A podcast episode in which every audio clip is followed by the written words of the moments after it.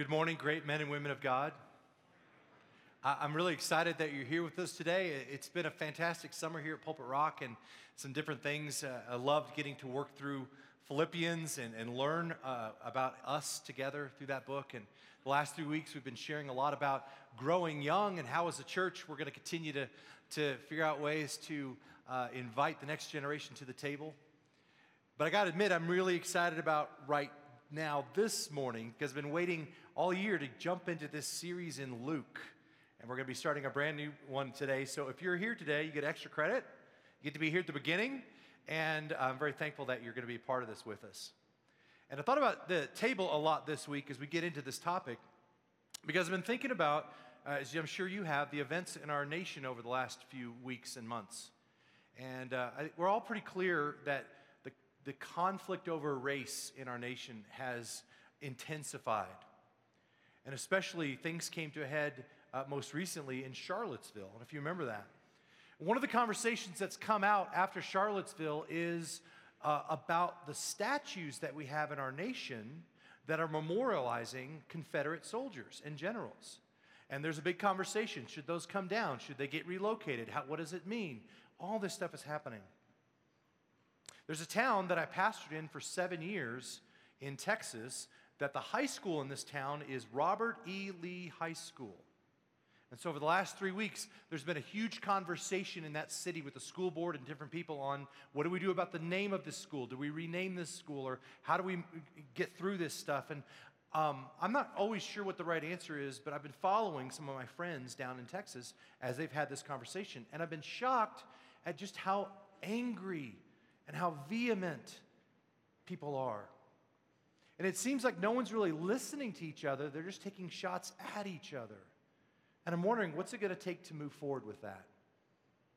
Well, then, about a week and a half ago, I got a phone call from my friend Brian, who lives in another place in Texas. It's a pretty white community. And he's an elder at their church. and their church is trying to figure out hey, how do we as a church get involved in these conversations in a good, healthy way? And I said, well, tell me, tell me what's happening, what's going on in your lives. And he relayed a story to me about a, a conversation he had about a week before with an African American gentleman that had come to his church, and they were having lunch. And Brian said they, they were talking, and the subject of these statues came up. And Brian said, Look, I just don't understand what the big deal is. I mean, every time I see one of these statues, I just think about the history of our nation. And the man said to him, He said, Brian, every time I see one of those statues, I think about oppression. That's my history. And Brian said in this conversation, it's like a light went on for him, and he began to realize, sitting at this table, hey, some people have a different experience of history than I do, and I need to learn to listen a little bit better. And I said, Why are you calling me? It sounds like you're on a good track here. I was thinking about Brian. I'm thinking about these conversations in our nation. I'm, I'm wondering what's it going to take for us to really move forward? And I wonder if sometimes it just takes a table. That's what Brian discovered. Sometimes it takes a table for us to resolve a conflict. Sometimes it takes a table for us to make a new friend. Sometimes it takes a table for us to work out a deal. Sometimes it takes a table for us to remember who we are. Last night, we took my wife out for her 23rd birthday. We were so excited to celebrate her. We had this table at a schmancy restaurant, and, and all my kids were there. And the first part of the meal, my kids were like, Well, I'm going to order this and this. And I'm like, Well, well, or, or maybe we could share this. And you know, you had to cut loose with that. We're, we're celebrating. We're, we're all saying things we love about mom. And, and we're saying, like, hey, what's your favorite thing about mom? What's the funniest thing mom did? What's the, all this stuff. And, and just the sitting at that table, I thought, this is, this is so great. It's so rare. It's so great because sometimes it just takes a table to have those conversations. I don't know about you, but my kids don't just walk in the door go, Hi, mom, I'm home. I've been thinking about what a great mom you are, and I just want to tell you these things. No, it, it took a table to make that happen. And I don't know if your table is fancy or your table is frugal. I don't know if you have a table that's made of handcrafted wood and in a really nice house, or maybe it's just a blanket that you lay down on the grass in a park. But sometimes it takes a table to reconnect and to rediscover who we are. I like what Simon Holt says about this. I was reading this quote, I thought it'd be helpful to share. He said, It's through the daily practice of the table that we live a life worth living. It's through the table that we know who we are, where we come from, what we value, and what we believe. Listen, he said, at the table we learn what it means to be family, how to live in responsible, loving relationships. Through the table, we live our neighborliness and citizenship. We express our allegiance to particular places and communities and claim our sense of home and belonging. At the table, we celebrate beauty and we express solidarity with those who are broken and hungry. See, the table's more than just a flat surface. The table is a place where we break bread. And whether the bread you break is wheat or white or gluten free, whether it is tortillas, whether it's pasta, whether it's croissants or crepes, we are with whom we break bread. We are with whom we break bread. And that's why the table is not our idea, it's God's. I've really come to believe in my study of Scripture that the table is a very powerful thing that God has created for us, and it's an invitation. And as we've said here often at Pulpit Rock, the story of our history begins at a meal gone bad in a garden. And that story continues around a table where the God of the universe sits with people and says, I promise one day I'll make it all right again. And the way that we're going to know that everything is finally made right, the way that we're going to know that everything has finally been restored, the way that we're going to know that God has says, I'm finally done fixing everything, is when the Bible tells us that we're all sitting around a table at a forever feast with the choicest of meats and the finest of wines. We raise our glasses to the table host, and he says, Welcome, come and eat. History of our life is around a table. See, when God wants to share his most powerful truths, sometimes it takes a table. When God wants to bring two enemies together, sometimes it takes a table. And when God wants to bring us back to relationship with him, sometimes it takes a table. Now, nowhere is this seen more than in the life of Jesus Christ. And this is why I'm excited about getting into the book of Luke and following Jesus Christ. Because what we'll see is the table is more than a metaphor for connecting with God, it's actually the method Jesus used to bring the kingdom. So let me ask you this Why did Jesus say that he came? Let me think about that for a second. I'm not asking you why he came. That's a theological answer. I'm asking what Jesus said. We find in Luke that Jesus, referring to himself as the Son of Man, this is a title he liked to use to connect himself with the greater narrative of what God was doing. He said, The Son of Man came, and he said three things. The Son of Man came to seek and to what? Save the lost. He said, The Son of Man came not to serve, but to serve and to give his life as a ransom for many. And the Son of Man came what? This is what Jesus said. The Son of Man came, the Son of Man came, the Son of Man came. The first two, I would say, are why he came. Why did Jesus come? Well, to seek and save the lost, to, to serve and not be served, to give his life as a ransom. But how did he come? That's the third one. He came eating and drinking. And I would contend that it's the third one that got him killed. Why was Jesus making everyone so mad? It's the tables he sat at, it's who he invited to the table. Who he ate with, where he ate, what he ate, this made people so angry they killed him. The Son of Man came eating and drinking, and they killed him for it. And I always like to think about the gospel. I like to think about different things about it. And right now, this is my favorite definition of the gospel. It's not new, but I really like it. It's this Jesus ate good food with bad people. Isn't that brilliant? Don't you love that? If someone were to ask you walking out today, hey, what's the gospel? And you didn't have like 16 hours Hey, what's the gospel? You know what the gospel is? Jesus eats good food with bad people.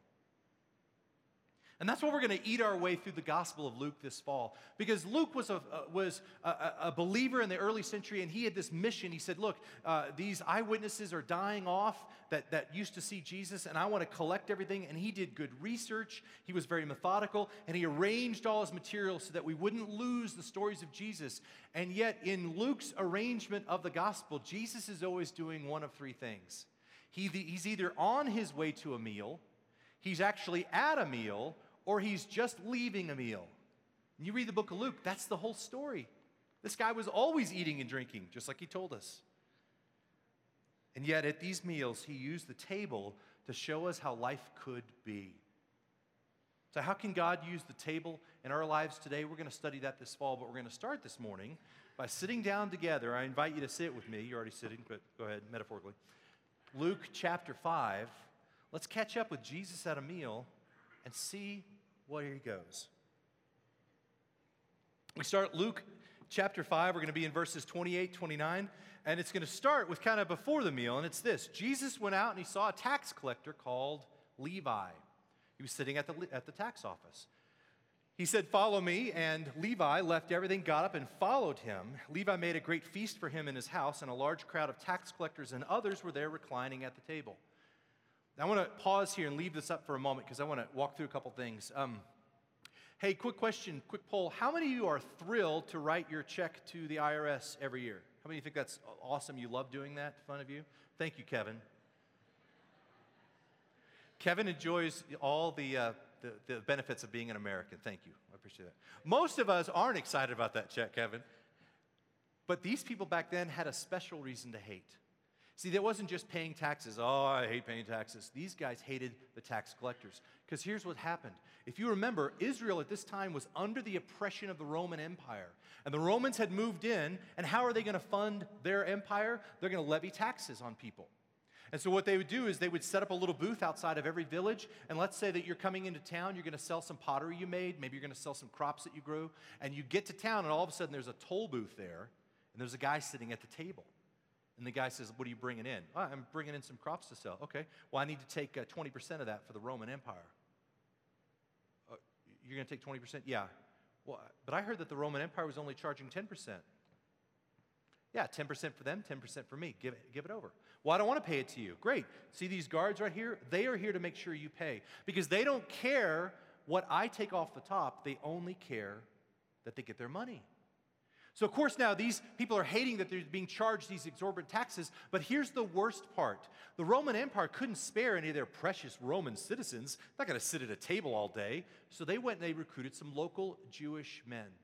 And they said, hey, um, you can make a cut of this if you'll sit at this table. And so these guys were traitors to their, to their country, they were traitors to their cities. I mean, can you imagine if somehow some occupying force moved in over our nation and you look down the street and one of your neighbors was working with them? Oh, you'd hate him. Oh. But this guy, they were just trying to find a way to make a living. Now, here's what's funny. When you read the Gospels, a lot of times it always seems like there are tax collectors and prostitutes. You ever notice that? You're like, good night. How many tax collectors and prostitutes were there? Because that seemed they're all over the place. Well, in the Gospels, it seems like these people are some of the most looked down upon in all of society, and yet,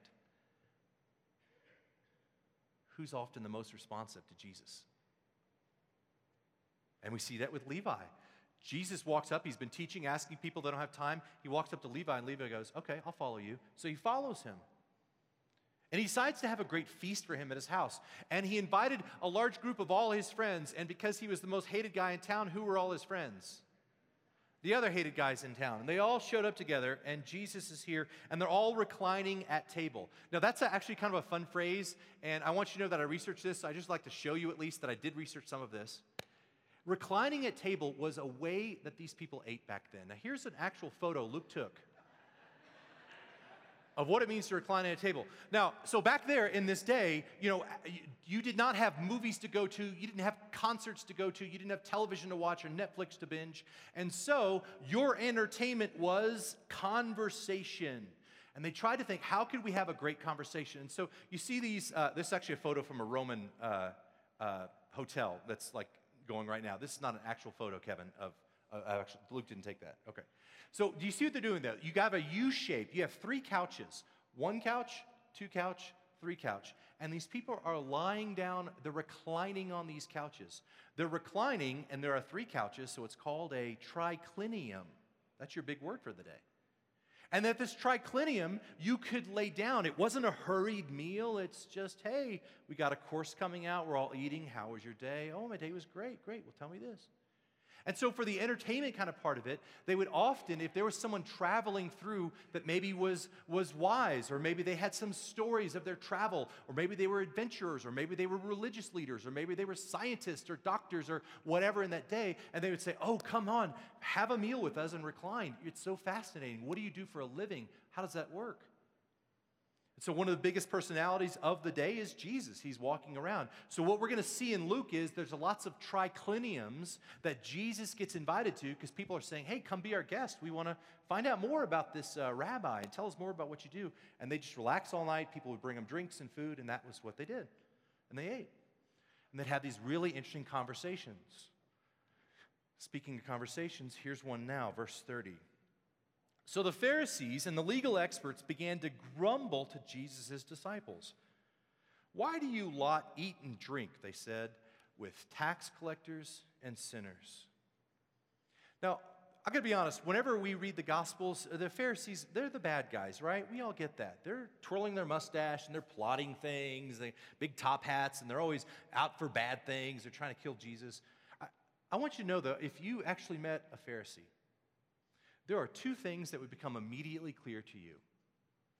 They love God more than anything else, and they love their country second to Him. These are the most patriotic, God fearing, loving people. Now, here's the problem that they had. They looked around their nation of Israel and they said, We love God and we love Israel. And, all we read in the, in, the, in the stories here and in the book here is how Israel's supposed to be blessed and great. But I look around, these Romans are on every corner and they're beating people and they're taking our money. This doesn't feel very blessed. What went wrong? And here's what their idea was you know what went wrong? Somewhere we stopped obeying God. That's what they thought.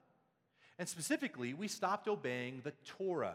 Now, the Torah is what they would call maybe their Bible. We would call it the first five books of the Old Testament. Have you ever read any of the first five books of the Old Testament? Have you ever decided, I'm going to try to follow everything in these five books?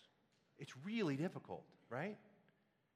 And so, even what they had this idea was this they said, you know, if we could just get people to obey the Torah, we could make Israel great again.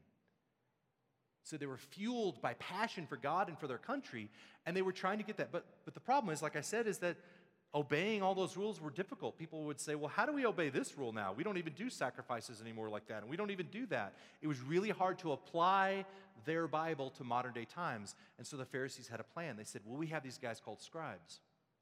All they do all day long is they study and they study and they write up these little books. And the little books tell us how to apply that. Oh, so the commandment says to honor your father and mother? Well, gosh, how do we obey that? Scribes? Oh, well, that means that you do this, that you take your mom out for lunch every week, or you do this, or you do this. And they would write all these rules. But what happened was over time, these scribes' rule books became synonymous with the truth. And so if you said you wanted to, to follow God, you had to follow their books. And that became the standard of who and who is not a sinner. Now, we use that word sinner. If we go back to that verse for just a second, uh, uh, where we talked about it, I think, a minute ago. Uh, why do you eat and drink with tax collectors and sinners? Now, if you, ha- if you are a believer in Christ, there's a moment where you understood the word sinner. It meant, hey, I have broken God's rules, I have disobeyed God, and I'm a sinner. And really, to, to kind of put your faith in Christ starts with the conversation, I'm a sinner. But that's not what they were saying when they said this. See, the Bible tells us all of us are sinners and we've all fallen short of the glory of God. But when the Pharisees use the word sinners, I want you to look back again. Here's the word of God, but they would say, well, anyone who doesn't follow all our scribes' books, those are the sinners. And they're the problem. Because in their mind, the way they had interpreted it was the same as Scripture. Now, have you ever been in a place where you felt like maybe a church or a religious group where you're like, hey, I'm not sure that you're very distinct between what God says and what you think God says. They kind of seem to be the same. And that's what the Pharisees were like. The way that we tell you that the, God, the, Word of God means, you have to follow that or you're a sinner. So can you imagine, what if you came to Pulpit Rock Church and you had the Bible and I said, well, the Bible says this, and I think it means this, and therefore if you don't do that, then you're a sinner. It's a very burdensome system. And so they considered anyone who didn't keep all their rules to be a sinner. It was a very technical term. One of the things that Jesus was constantly doing, do you remember he'd walk around, he'd say, You have heard it said, but I tell you what God really meant. He was always trying to rip off those pages and come back to the truth. Now, here's a good example right in the text. Did you catch this? Luke is telling us a story, and Luke says Jesus was sitting down and eating with tax collectors and who?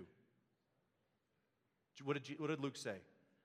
others. The Pharisee said, Why are you eating with tax collectors and. Did you catch that? Luke says, Well, he was just eating with some other people. And the Pharisee said, No, he's eating with those sinners. And they're the problem, and that's why our country's in the shape that it's in. One of the most important rules in their rule book was this um, if you're following God's rules, don't eat dinner with those who aren't. Because if you eat dinner with sinners, guess what you have just become? A sinner. You're infected.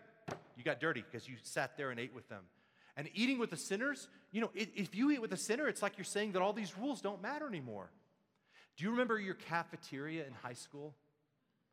Do you remember walking in there and you could probably visualize right now, right? The jocks all sat here, the popular people sat here, the band people sat here, other people sat here.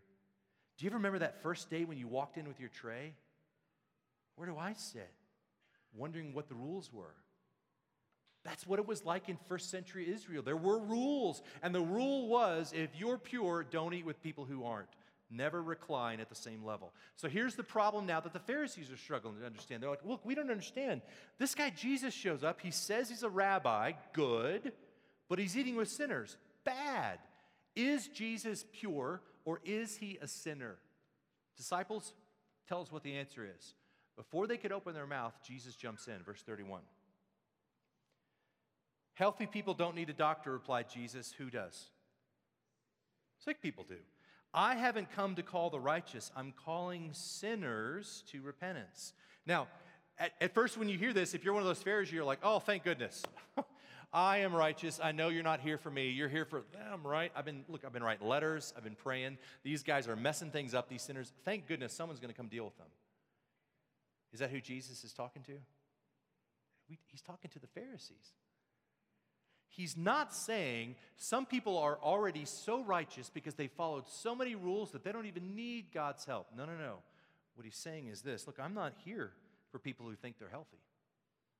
In fact, if you think you're healthy, if you think you don't need God, you're not going to find a place at my table. You won't find welcome because you don't think you need it. I'm here for the people who will admit right off the bat, oh, yeah, I messed up. You have to admit you're sick before the doctor can help you. So here's what Jesus is doing in this, in this conversation. Then we're going to pause for a second. Jesus is bringing a new kingdom. A kingdom where your place at the table is not about how worthy you are, but if you've been welcomed. Now let that sink in. He is upsetting all the apple carts. Jesus is saying, My kingdom is not about how worthy you are to sit at a table, but whether you've been welcomed and it drove people nuts, and they killed him for it. So, this brings up a question kind of for us. It maybe brings up a few questions, and I want to pause for a minute and give us a chance to kind of reflect on this with God. This is something we, we did, uh, uh, we've done for a long time at Pulpit Rock. We took in a break, but we're back here. I want to give you a moment to think about this conversation and this text in John 5 with Jesus himself. Here are some questions that could guide this time. We're just going to play for a moment and let you have some time to talk. You might want to talk quietly with the person next to you, or you might want to have some time of prayer and just asking God. Use these questions as you think about the kind of table Jesus sat at. Let God speak to us for a moment about our table as well. And then we'll come back and see how Jesus kind of wraps that up for us.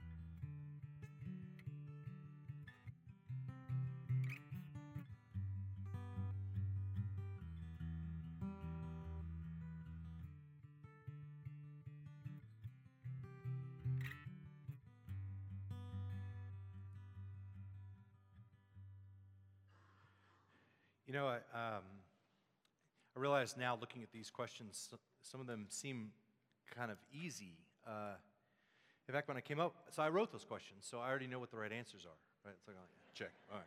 Uh, who wouldn't be welcome at your table? Everyone's welcome at my table. That's good, easy question for me. Uh, move on. But then I, even in the last service, in this service, just sitting here, I'm realizing, you know, there is a list of people that wouldn't be welcome at my table. And maybe I would never overtly say that. Like I don't have a sign in front of my house, these certain people aren't welcome at my table. But by the very fact that I've never taken an interest or invited, uh, that's by default. I, I, there's some people I wouldn't have at my table. Might be an interesting conversation to continue over your table later today. But I find it interesting that at this first public meal of his ministry, Jesus inaugurates a new way of life. It's a table where all people are welcome. And this first meal of Jesus makes me want to ask a question. Here's the question I'm asking myself from the text today, and it's this Does my table look like Jesus' table? If you took a snapshot of every meal I've taken the last 365 days. Would those look the same? Would they look like Jesus? The Son of Man came to seek and to save, to serve and not be served. And the way the Son of Man came to do this was by eating and drinking. And it makes me wonder if this is more than theological, if it's actually methodological. What I mean by that is not just, oh, that's a nice thing Jesus did, but perhaps this is the way that we're supposed to also bring the kingdom one meal at a time.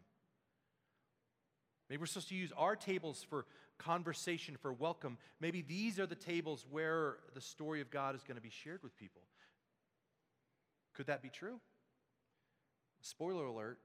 Yeah, I think it is true. and the reason is, I go back a few verses earlier. This is exactly what Jesus told his followers. A few chapters earlier, Jesus is giving his disciples instructions. Okay, guys, I want you to go out and I want you to share the good news. I want you to bring the kingdom. Oh, and here's how you do it. If you go into a town and they welcome you, then do what? What does it say? Have you ever heard that command in any discipleship course or study you've ever done? Can you imagine that if someone's come to you and said, Do you want to be a believer in Jesus Christ? Yes, I do. Then you need to eat. Wow, that sounds great. Listen to what he says Eat what they provide you, sit down and break bread with them, heal the sick who are there, you meet whatever needs that you see, and then you say to them, God's kingdom has come close to you. Now, the way I used to think, I would reverse those. Hey, the eating and healing, that's fine, but you got to get out there and make that proclamation. And it seems like Jesus is saying, you know, if you could just sit down and have a meal with someone and you could help meet some needs, guess what might arise? An opportunity to tell them about the good news of the kingdom. Before people believed in Jesus, Jesus welcomed them to a table. Before people behaved the right way, Jesus welcomed them to a table. Jesus went to a meal filled. Now, Levi had said, Yeah, I'll follow you, but he's filled his room with all these people who didn't believe in Jesus and weren't behaving the right way, and Jesus said, Let's eat. Now, here's what I'm wondering about us. Wouldn't it be great if, when people talked about us at Pulpit Rock, they said, Those people at Pulpit Rock will eat with anyone? Like, imagine, what if this week somehow the topic of church came up and you mentioned, oh, I go to Pulpit Rock. And instead of them saying, oh, I used to go there too, uh, what if instead they're like, Pulpit Rock? That's the church that will eat with anyone. I heard you guys will welcome anyone to your table. Wouldn't that be amazing if that was our reputation in, in Colorado Springs? That's the church that eats with anyone. Why aren't we more like that? I, for me, maybe I suffer from the same problem that the Pharisee had in Luke's gospel. I don't see people as others, I see them as sinners. And by sinners, I mean the technical thing of they're not living up to my version of the rules. We all have a rule book of what it means to be a sinner. It might be what they eat or drink for dinner, it might be what they smoke after dinner, it might be what they watch or listen to, it might be who they love, it might be who they voted for, it might be that they just don't care about the right things like they should. The Pharisees thought if I pull out a chair for a sinner, I will be less holy. Why is it that Jesus wasn't afraid of that? He never seemed ashamed or freaked out by who he ate with. In fact, he never lost his holiness no matter who he sat with. Author Hugh Halter talks about Jesus, and he says that Jesus had a sort of whimsical holiness. Whimsical holiness. And by that he means Jesus seemed to be able to hold on to his sense of humor and his sense of holiness.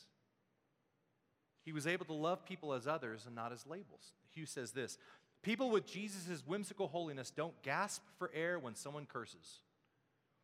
They don't avoid a group of people, a place, or a party because someone might get out of hand. They do inhabit dark places with the intention of protecting and redeeming, befriending, and befuddling people with acceptance and love. They do win the lost because they're the only ones who will hang out with the lost. And maybe when we welcome sinners to our table, we'll start seeing them as others. And this is the real subtext of the table that bothers me from Luke chapter 5. Jesus is welcoming all these sinners, but who is he really challenging in this moment? The hosts of the table, the Pharisees.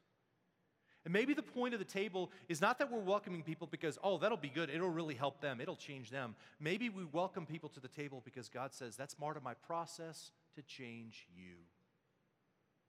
How do we start to see people the way Jesus does? Sometimes it takes a table. So, where do we start? Let me make a suggestion. As we've been talking this morning, I've been sharing this with you and teaching through Luke 5 about welcoming someone to a table. Has anyone's face been coming to your mind? Is there anyone where God's kind of saying to you, hey, I think this is a person you need to welcome? And what if you invited that person and welcomed them to a table this week? It could be breakfast at Chick fil A, it could be coffee at Third Space, it could be sharing a bagel at the workplace table. It could even be your own home. What would that look like? Now, maybe you're saying, I, you know, I'm sitting here, Thomas, no one has come to mind. Okay. Do you remember back in the spring, we taught a very powerful spiritual discipline called Learn Your Neighbor's what? Name. Maybe it starts with a neighbor. You learn their name back in the spring, and this is a good chance to say, hey, I want to just welcome you to a table. Before I pray and close, let me give you one example of how this plays out in our life. So, um, I am married to a woman who will often have ideas that I don't think are good or will work. I will explain to her that that idea is not good and that it won't work, and then guess what we do? We do that idea. Right. That's how that works. So she had an idea two weeks ago it was a Friday, we had the day off, and she said, What if we had happy hour at our front porch and we welcomed all our neighbors? And I said, No one's going to want to do that. No one's going to want to show up at a random house that they don't know the people and do that. This is not a good idea. So, guess what we did? So we did that idea. So we, she and I made, she made up flyer, flyers that said, come to our house at five o'clock for cocktails and conversation. And then she made up the flyers, and then we walked around, and every house we could see from our front porch, we put one in the mailbox. And the whole time I'm like, I'm gonna get shot. I mean, I, you know, I just, what, this is weird. I don't.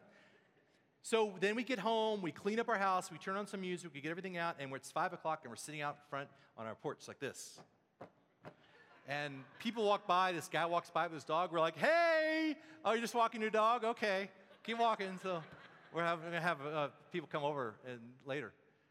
Uh, so we sit there, and I'm thinking, no one's going to come, and all of a sudden, here they come. One, two, three. We had like 15 people showed up on our front porch, and they're all neighbors. And they start talking to each other, and I'm like, yes, we just had this idea. My wife and I had this idea that I wanted to invite you over. And, um, these neighbors are like, you know what? We've lived on this street for years and we've never met you. And then there's some neighbors that were like, you know, we've lived here, we met you one time, but I'm so sorry I forgot your name. And, and they're all talking. And I'm sitting on my front porch, and this is so happy. But let me just tell you this the happiest part for me. It so, made me so happy. So this younger woman walks up, and she's introduced to this older woman.